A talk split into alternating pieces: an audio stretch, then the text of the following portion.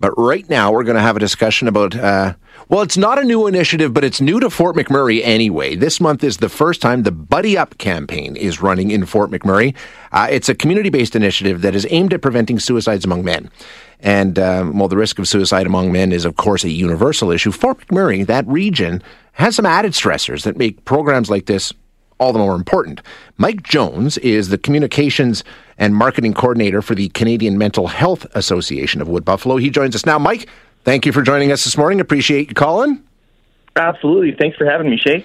So, when we talk about this Buddy Up program, you know, we're talking about preventing dying of suicide among men. Um, mm-hmm. Something in reality that is actually a bigger issue among men than it is among women, right? I don't think a lot of people are aware of that. Yeah. So one of the things that kind of hit me strong when the uh, the Center for Suicide Prevention sent us this campaign was that men die by suicide uh, three times more often, and especially um, when you get into the older ages as well, between the ages of forty and sixty, uh, there's a lot more in that in that age range. And I think part of that probably is because men are more reluctant, right, to, to talk about things and to, to seek out help. You know, that suck it up, be a man mentality, whether we like it or not, it's there. It, it's part of the way we live. We're, we're not great at talking about no. our feelings, let's be honest. So, uh, yeah, sometimes emotions and, and stress, anxiety, sometimes those things get bottled up you know, and sometimes they get brought up in, you know, through destructive behaviors and actions and such things, right? And then sometimes they do come up, but sometimes it's too late. Yeah, exactly, uh, and and that's what we're trying to avoid through the Buddy Up mm-hmm. campaign. So, um, tell us what it is and how it works and how it goes about changing that you know that philosophy that a lot of men carry.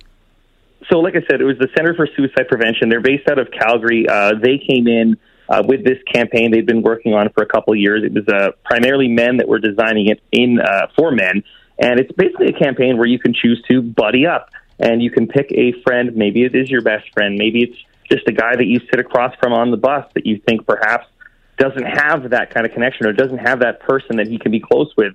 And the campaign itself is full of challenges of just different fun things that you can do with your buddy, such as watching a game, uh, playing video games, working on a truck, something like that. But while you're doing that, encouraging you to have those conversations as well. And I think that the reason we did that is because we felt, you know, it might be more confrontational if you're going to say, let's have a coffee and talk about mental health. Whereas with with guys, you know, as you know, like sometimes having those other actions, doing guy things, yeah. it's a little bit more comfortable. It's a little bit more within our wheelhouse. Well, this is the thing. I think it's an easy thing to say to guys, "Hey, reach out, reach out to your mm-hmm. buddies and things." A of lot course. of guys don't know how to do it. I know. I, I, mm-hmm. I, am horrible at it. Right. So, yeah. do you have some guidance with this campaign on on how to have these discussions to at least get it started? Absolutely. So we have, uh, if you go to buddyup.ca and you register as a, champ, as a champion, we have a, a basically a, a list of just things to look for things to watch out for, things to talk about. And of course, then of course we get into the resources side of things as well. And, and it is important to remember that you're not a counselor and you don't want to overstep yeah. your boundaries. It's important to have those conversations. But of course, if they are actively thinking about suicide, you know, they can call uh, any number of the national hotlines that they have. I know we have a 24 hour crisis line here manned by volunteers in Fort McMurray and uh, and and in, in certain situations, if they are actively, if you are if you're worried that they are going to commit suicide, don't leave them alone. And in that case, you can call nine one one. This episode is brought to you by Visit Williamsburg. In Williamsburg, Virginia, there's never too much of a good thing. Whether you're a foodie, a golfer, a history buff, a shopaholic, an outdoor enthusiast, or a thrill seeker, you'll find what you came for here and more. So ask yourself.